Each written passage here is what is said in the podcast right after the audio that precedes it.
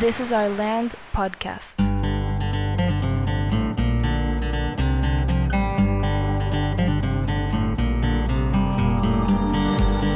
Esto es This is Our Land podcast y para la producción de esta temporada invitamos a diferentes personas para hablar con ellas sobre la educación, la preparatoria y los adolescentes. En este episodio hablamos con el doctor Fidel de la Garza sobre el desarrollo del cerebro, las conductas y los comportamientos típicos de un adolescente. Fidel es un connotado psiquiatra, conferencista e investigador psicosocial, también autor de varios libros, entre ellos Hiperactividad y déficit de atención en niños y adultos, La juventud y las drogas y Depresión, angustia y bipolaridad.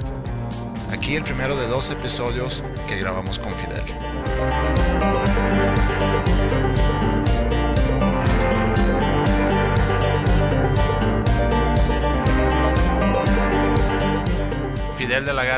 Muchísimas gracias por estar aquí con nosotros en, este espacio, en este podcast. Nos da mucho gusto poder platicar contigo y hemos tenido la oportunidad de, de platicar, o más bien escucharte antes, porque tuviste la interacción con nuestros estudiantes hace relativamente poco, hablando sobre el tema de, de adicciones en la adolescencia. Y el día de hoy queremos platicar contigo sobre el desarrollo del cerebro del adolescente y es un tema que comentamos antes de empezar a grabar que es un tema complejo, es un tema muy interesante y pues muchas gracias por, por estar aquí. Encantado, encantado de estar contigo y platiquemos profundamente sobre un tema tan interesante. Muy bien, eh, a lo mejor podemos eh, empezar con el proceso del desarrollo del cerebro. No sé si puedes explicarnos un poco qué es lo que sucede en el cerebro durante la adolescencia?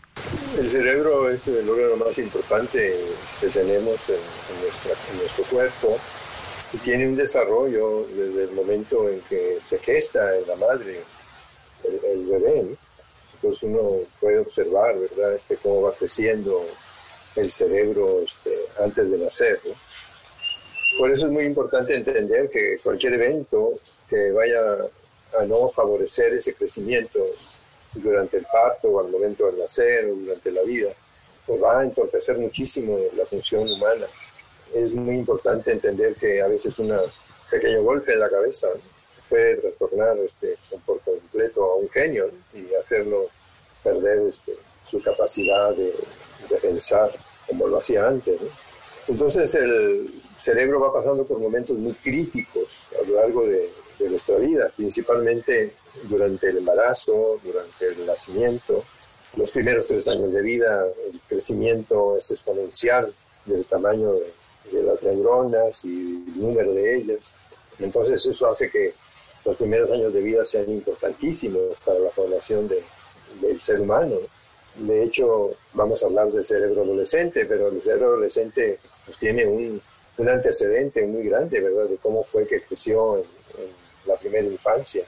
El cerebro en sí mismo, como, masa, pues deja de crecer, digamos, en un momento determinado y se supone que llega, se completa precisamente en la adolescencia, un poco antes en las mujeres, un poco después en los hombres, a los 11, 14 años el cerebro ya está desarrollado.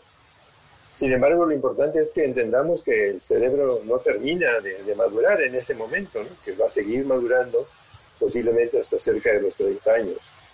Y que incluso después de los 30 años tenemos este, mucho conocimiento de que existe neuroplasticidad y que puede reponerse parte del cerebro incluso en la vejez. Entonces, para llegar pronto al tema que nos trae a, a discusión, el cerebro de los adolescentes es mucho, muy frágil, digamos, ¿no?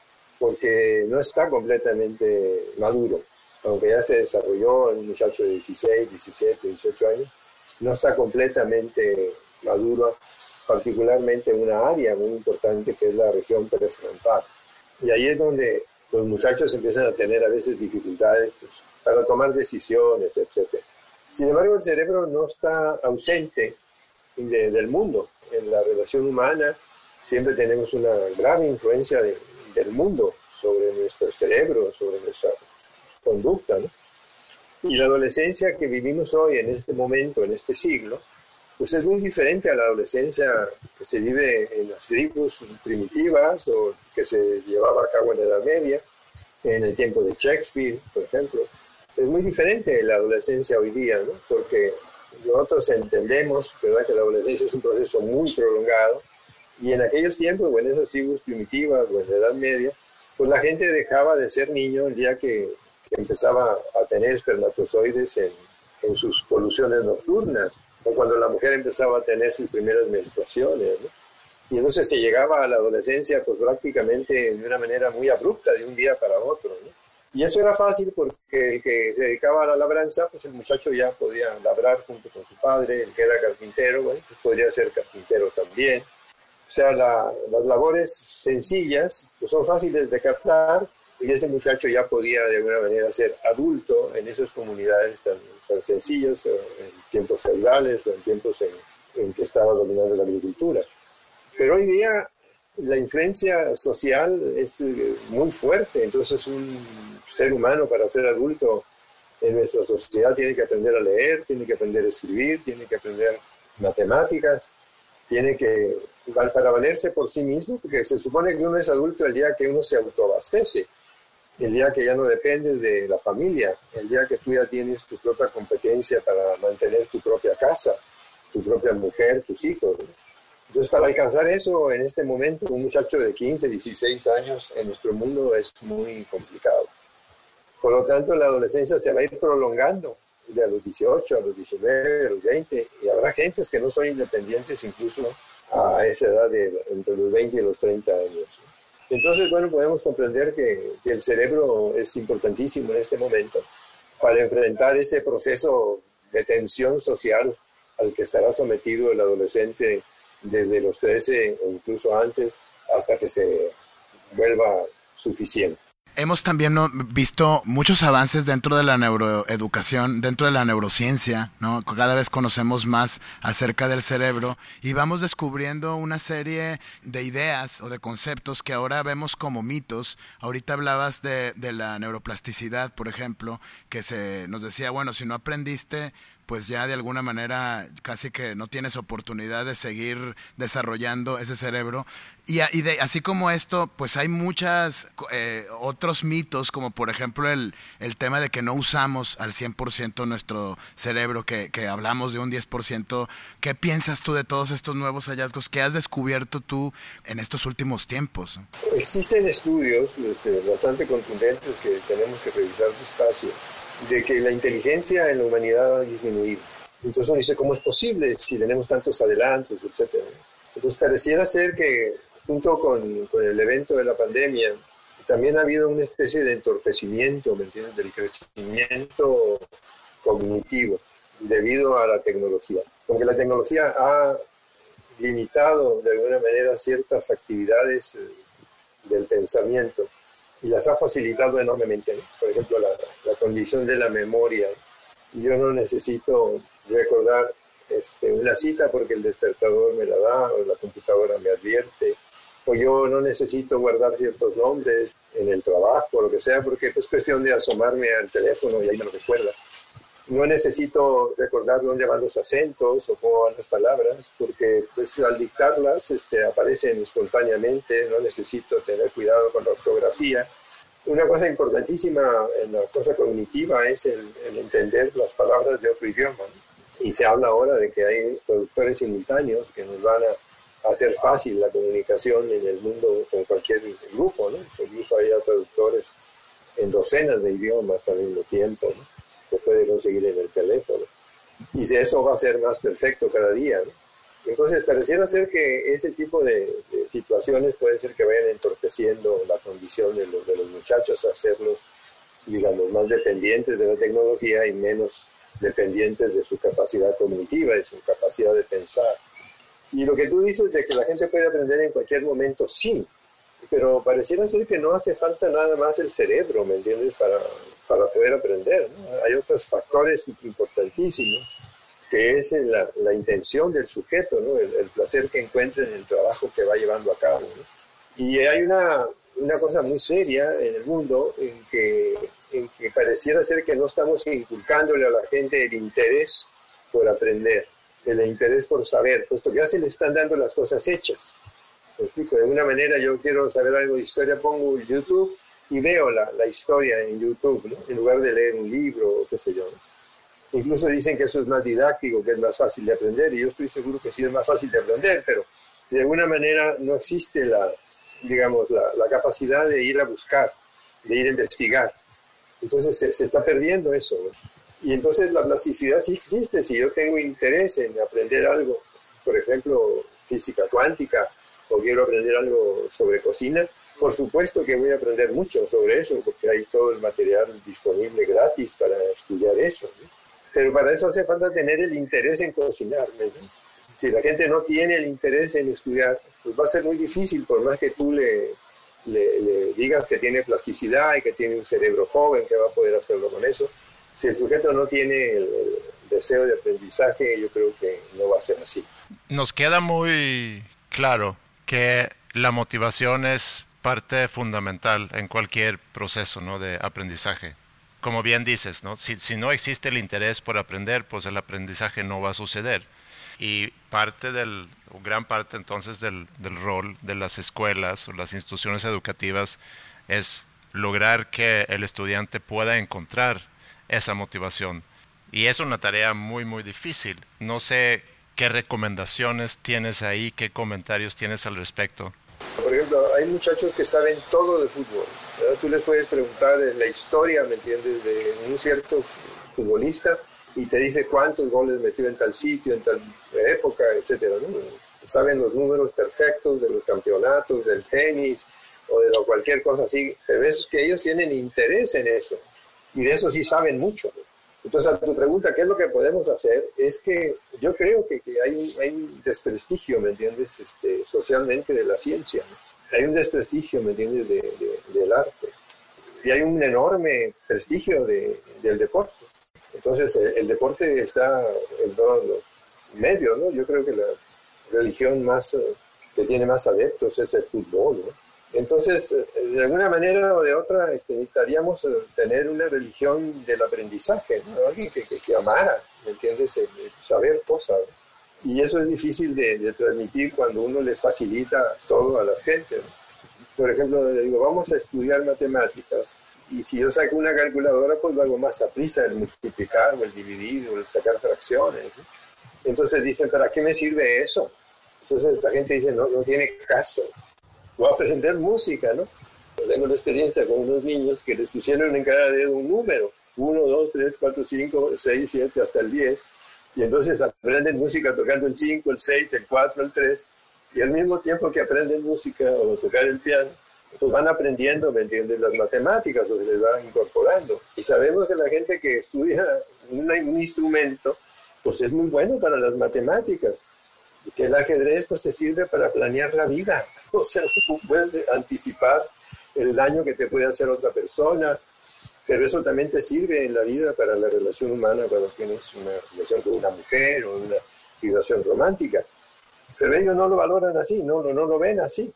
Entonces hay una serie de, de, de situaciones donde la educación se ha quedado fuera de ser divertida, de ser atractiva para la gente. ¿no? Ah, precisamente en la semana leí sobre ese tema y la importancia que es lograr conectar el, el, material que ves en la escuela con los intereses personales de los adolescentes que puedan hacer esa conexión, porque la desmotivación muchas veces es por lo mismo que tú comentas, ese proceso de, ir conectando el material que vemos en clase con los intereses personales, eso es un gran reto, pero también lo veo como una oportunidad para podernos acercar más y de manera muy individual y personalizada a, cada, a cada estudiante y buscar qué es lo que le interesa. Y eso también requiere un proceso de realmente conocer a la persona y no verlo como un grupo, eh, sino como diferentes individuos con diferentes intereses, con diferentes deseos. Entonces requiere, antes de, empezar a, a tratar el material que necesitamos ver, requiere que el maestro realmente conozca muy bien a cada una de las personas que está en su salón. Sin duda que todo eso es importantísimo, pero es que también la sociedad está imponiendo un sistema a las escuelas, que es el compartimiento.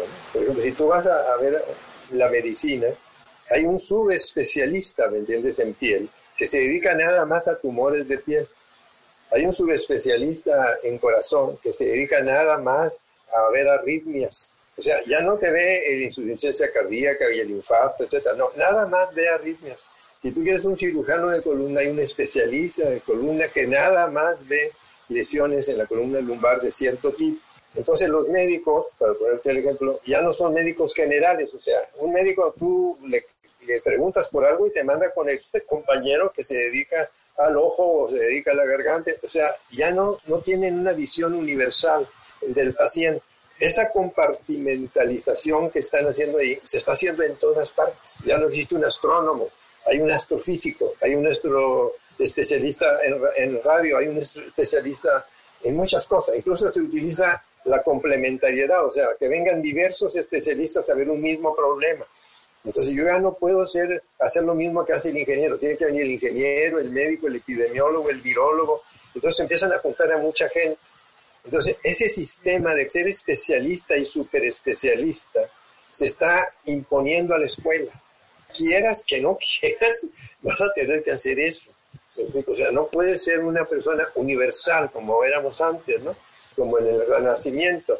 En el Renacimiento, Da Vinci era escultor, era anatomista, era dibujante, era pintor, hacía armas para, para la guerra, o sea, era, era de todo. Igualmente Miguel Ángel, ¿no?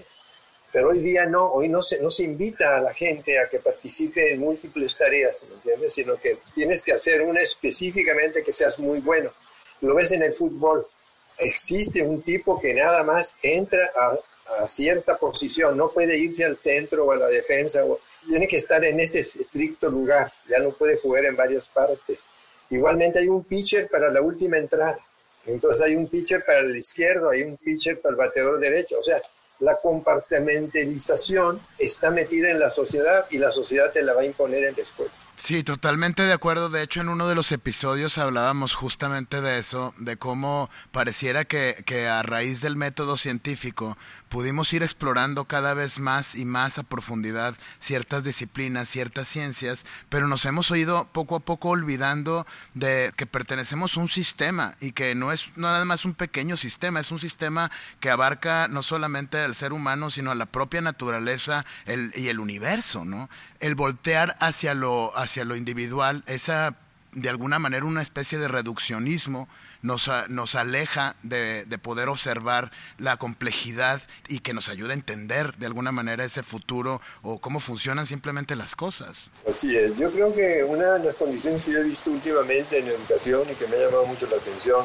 es que a los niños se les invita mucho a jugar. Entonces como que ellos empiecen como a descubrir.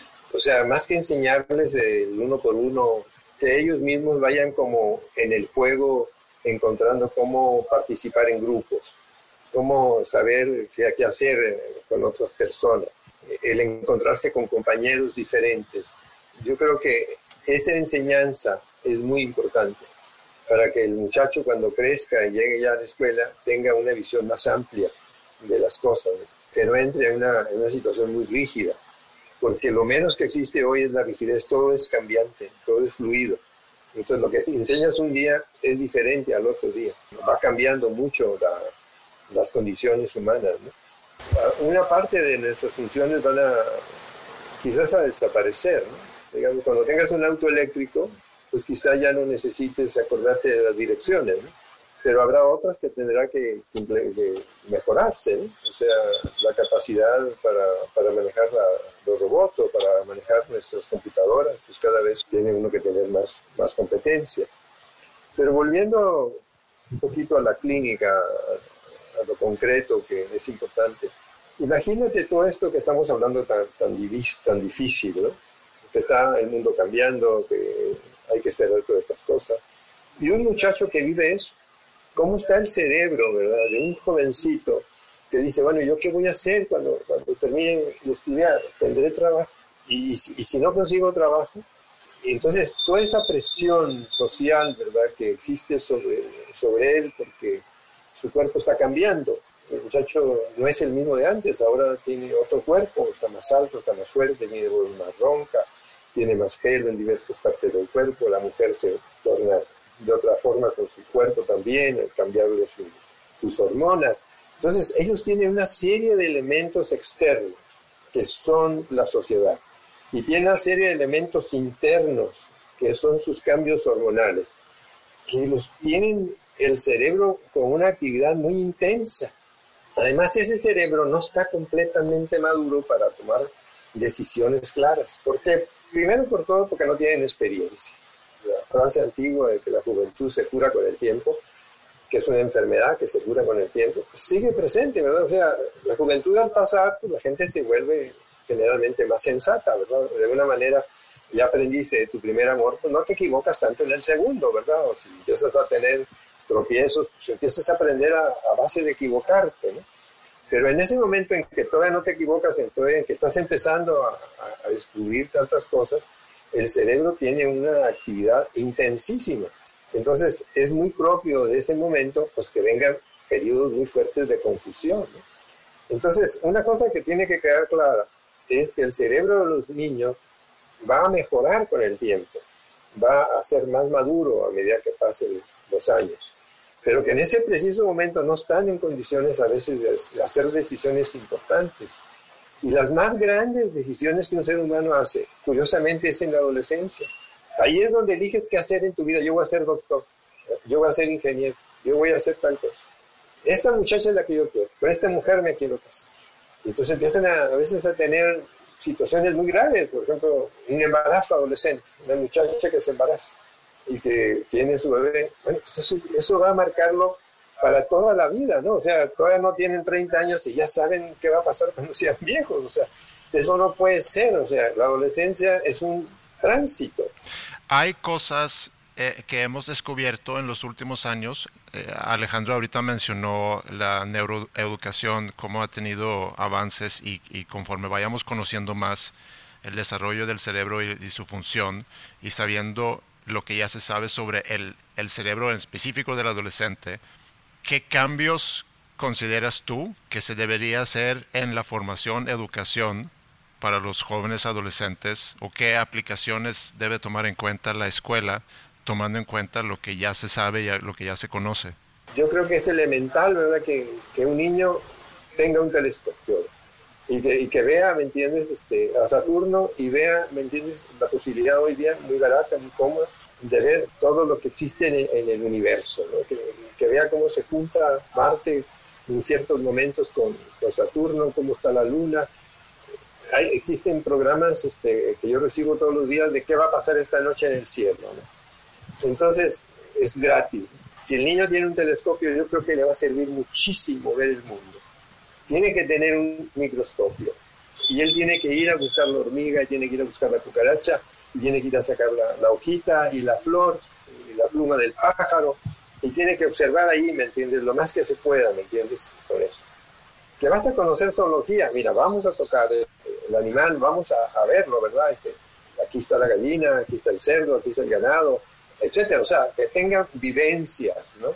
De ese tipo. Segundo, que trabaje, ¿verdad? O sea, de alguna manera invitarnos a trabajar, ¿no? Sí, digo que son experiencias vivenciales, de generar aprendizajes a través de experiencias vivenciales. Muchas veces delegamos en otras personas cosas muy elementales, ¿me entiendes? Como, como la limpieza de la casa, la, la cama que no se tiende, el plato que no se lava.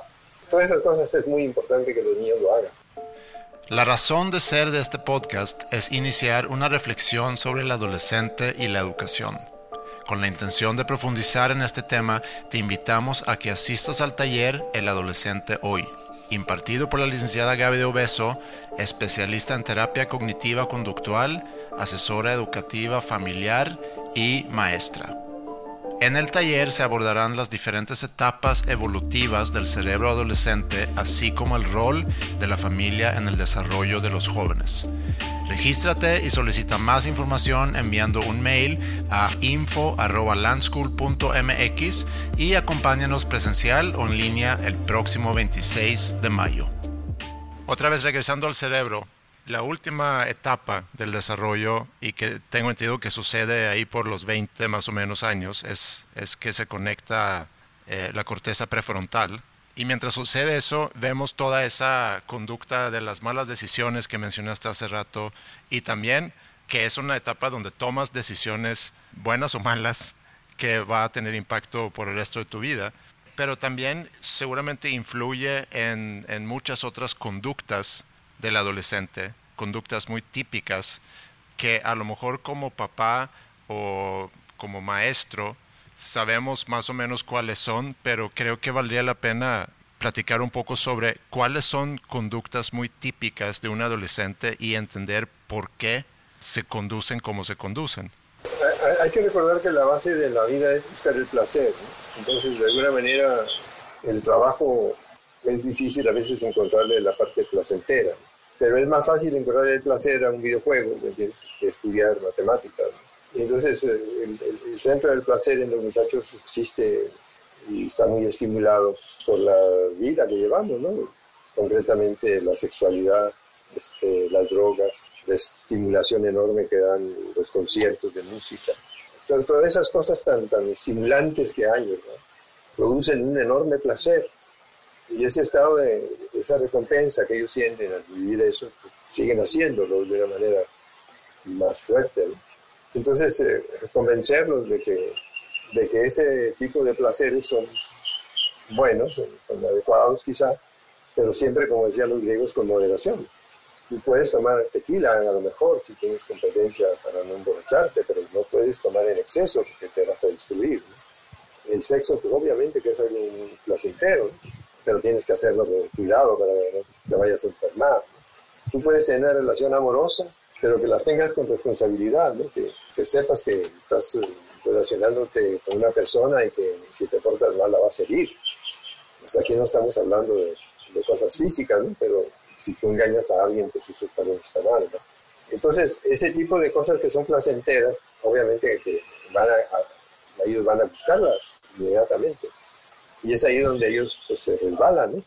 Y uno regresa y regresa y regresa a buscar placer y, y uno se, se sobrepasa. ¿no? Otra cosa que podemos observar también en la adolescencia es, y, por razones naturales están creciendo todavía, se duermen mucho, o más bien se duermen mucho quizá durante la tarde y no tanto durante la noche, que también es un problema que vemos en adolescentes que tienen problemas de insomnio, eh, pero también cosas como la flojera o inclusive a veces la apatía. ¿Tiene eso alguna explicación muy natural en un adolescente? Hay que, hay que aclarar que los adolescentes eh, tienen una secreción de melatonina más temprana en, las tardes y más tarde en las mañanas. Y eso hace que ellos duerman 9 a 10 horas diarias. Eso es normal que ellos duerman eso. Lo que pasa es que en la mañana les cuesta mucho despertar y muchas clases son temprano. Entonces los muchachos llegan prácticamente dormidos a, a las 9 de la mañana a la universidad o a la escuela. Eso si fuera normal, la vida del muchacho. Pero ahorita en la vida de vigilia y sueño está muy trastornada por los videojuegos y por otras actividades. Y entonces los muchachos tienden a vivir a, otras horas. Ese trastorno de, los horarios es muy, importante, porque eso cambia mucho su, secreción de una serie de hormonas que se producen durante el sueño. Y producen a su vez pues, una fatiga muy grande.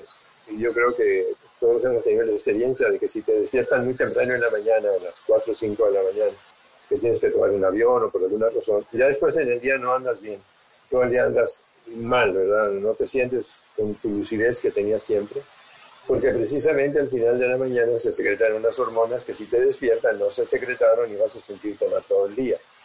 Pero entonces, volviendo a tu situación de la, de la flojera, del tirar la hueva, como dicen ellos, pues es una situación placentera. O sea, tenemos que aceptar que el flojear es muy placentero sobre todo si uno está cansado, ¿no? Si uno ya hizo mucho deporte o algo, pues qué bueno descansar, Lo que pasa es que ellos entran en una especie de inercia, Entonces empiezan a sentar, a sentar y luego ya no se pueden mover. Me explico, o sea, si, se quedaron toda la noche jugando el videojuego, pues como que no se movieron, pues estuvieron sentaditos mucho rato y eso provoca pues una serie de, de cambios en su cuerpo que los hace estar más flojos. Pero sin duda que, que, uno de los problemas más fuertes que encontramos en, todo el mundo, ¿no? pero principalmente en los niños es un desinterés que ellos llaman, este, tengo mucha hueva. Entonces la hueva se cura, no, les va a gustar lo que digo, pero la hueva se cura moviéndose. El sujeto que empieza a moverse, caminas un poquito, corres tantito, se te quita y empiezas a estar activo y empiezas a acelerarte. pero la hueva se, se realimenta a sí misma.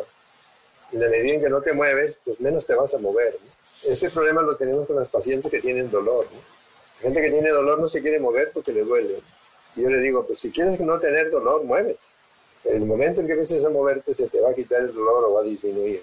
Entonces, esos círculos viciosos son pues, imposibles de cambiar. Por ejemplo, si los padres se enojan con ellos, no sirven de mucho. Los niños deben ser responsables desde antes de la adolescencia, insisto. El aprender antes de la adolescencia el orden es elemental. Un niño desordenado que llega a la adolescencia va a tener mucha hueva.